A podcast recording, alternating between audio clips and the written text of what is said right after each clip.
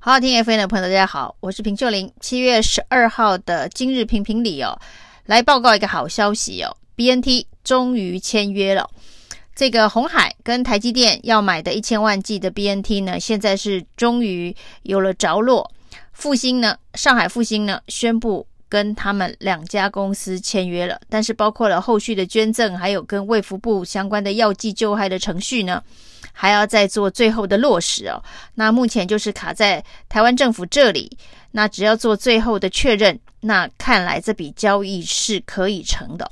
那事实上呢，今天一大早就有台湾媒体报道新华社的消息啊，就是郭台铭跟台积电的 BNT 终于已经签约了，一时之间呢，网上。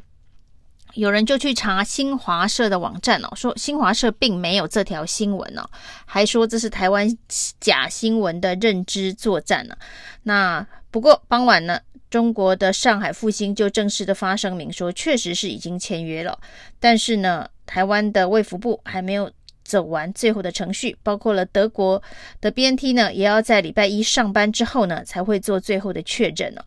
那这中间呢，还有一些。内幕报道写说，其实呢，新华社为什么这一个新闻会先被台湾媒体报道，是因为内部的留稿的截图传出来哦。那原本是在七月七号跟七月八号就签可以签约哦，那七月九号新华社就要发这个稿子，那一直卡在台湾政府这边，还有一些最后的文件没有敲定，所以呢，就稿子一直压着没有发。那没有发之后呢，内部的留稿截图被传了出来，那今天呢，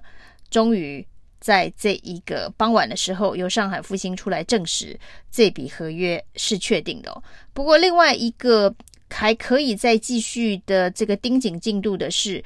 目前抓到的时程呢，是渴望在九月到十月的时候可以到货，那包括了这个生产。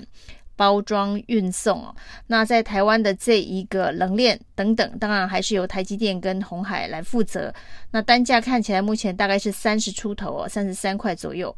跟之前呢这个东阳跟 BNT 的合约的价钱差不多。那比之前呢这个信东科技要买的这个合约倒是便宜了不少。那为什么要到九月、十月才能够到货？那一方面当然是没有直接的现货。不过呢，这个时程当中居然有一个月的时间哦，是被估算在改包装换标签上面呢、哦。就是呢，台湾这边要求不可以用富必泰这个中文名称哦。那因为不能用原本已经送给港澳的富必泰的这个中文名称，那要改回。BNT 的这个英文的名称哦，所以还多需要多花一个月的时间再做改标签哦。那如果说这个部分还可以再把时间呢再抓紧一点的话，应该可以时程上再继续往前推啊。那其实最好的是可以在九月这一个呃学生开学之前呢、那可以到货，那这个对于台湾来讲，一个比较大的问题就是，其实可以打十二到十八岁的这一个学生的疫苗，目前为止只有 BNT 哦。那今天指挥中心也承诺，未来如果有 BNT 疫苗的话，也会优先保留给这个学生来打，让他们在开学之前能够先施打疫苗。那回到校园里头呢，大家就可以比较放心一点点了。所以如果呢，不用一定要坚持把复必泰的这个标签改掉、包装改掉，可以省下一个月时间的话，也许这也是一个可以考虑的时间点。在九月之前呢，让 BNT 到台湾，可以在十八岁以下的这个学生的身上施打，这样子回到校园去呢，家长也会比较放心哦。那否则，如果开学的时间还要因为没有疫苗而一延再延的话，恐怕很多家长都要崩溃，要哀嚎了。为福部又要被洗版了。那不管是经过了多少这个波折，现在大家的心总是安了一半了。那至少会呃先多一千万剂的这个国际的疫苗。那如果呢，在这个八月。还能够有陆陆续续我们订购的自己订购的这个莫德纳疫苗能够到台湾的话，还有自己采购的这个 AZ 疫苗能够陆陆续续到货，那也许从七月、八月一直到九月之前 BNT 如果也能来个一批的话，那就是可以一直持续不间断的打疫苗。那疫苗当然就是越多越好，那到货的时程是也是越快越好。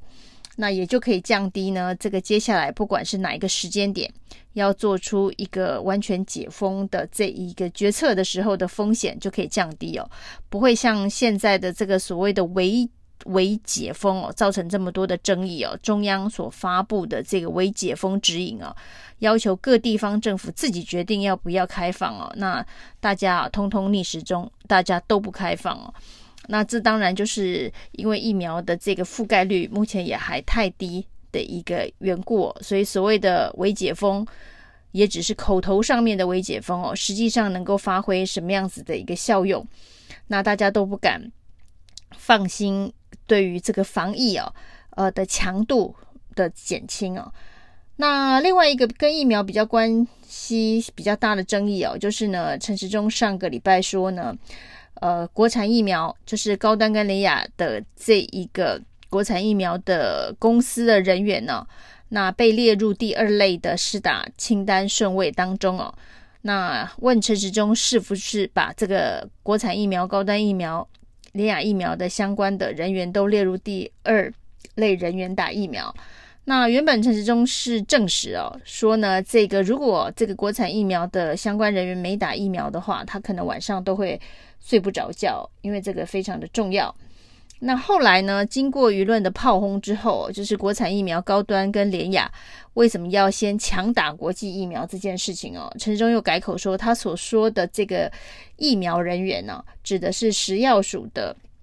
这个疫苗的检验人员哦。那如果是这样子的话，陈时中不知道食药署之前已经被踢爆，这个造册施打疫苗的人数高达百分之一百六十七哦。就是造册人数只有一百趴哦，结果呢打了一百六十七趴。食药署后来的解释哦，是说相关跟食药署往来的相关人员呢、啊，因为彼此会有密切的接触哦，所以通通都含在相关的人员当中，所以才会有超打的这个状况哦。所以食药署没否认超打的状况哦。那陈时中倒是否认了，他这个说的是国产疫苗相关的人员可以先打第二类疫苗。但是吊诡的是，今天联雅发了一个新闻稿，跳出来又证实了，他们的确是卫福部所安排的第二类防疫人员哦。他们感谢卫福部这样子的一个安排顺位，但是呢，联雅要澄清的是说，他们并没有去申请造册。那意思也就是说，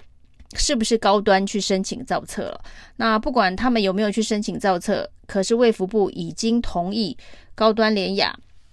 在这个 ACIP 哦，就是疫苗施打顺位当中是属于第二类哦。那高端到底有没有造册？高端到底打了多少的这个公司人员？恐怕也要比照一下联雅出来跟大家说明一下哦。不然呢，连这个民进党党主席的特助都可以出来笑残疾疫苗是永春疫苗等等哦。那在这个疫苗这么紧迫、这么吃紧的这个状态之下，那。呃，国产疫苗的相关的人员到底施打的规模有多少？这所谓的第二类防疫人员的编列哦，越来越多浮出台面，是让大家觉得不可思议的种类哦。不管是第二类还是第七类哦，到现在呢，大家都觉得很像是黑箱操作的特权疫苗。那如果卫福部不能够把相关的争议厘清的话，就会陆陆续续。有各式各样的未爆弹不断的爆出来哦，但是呢，其实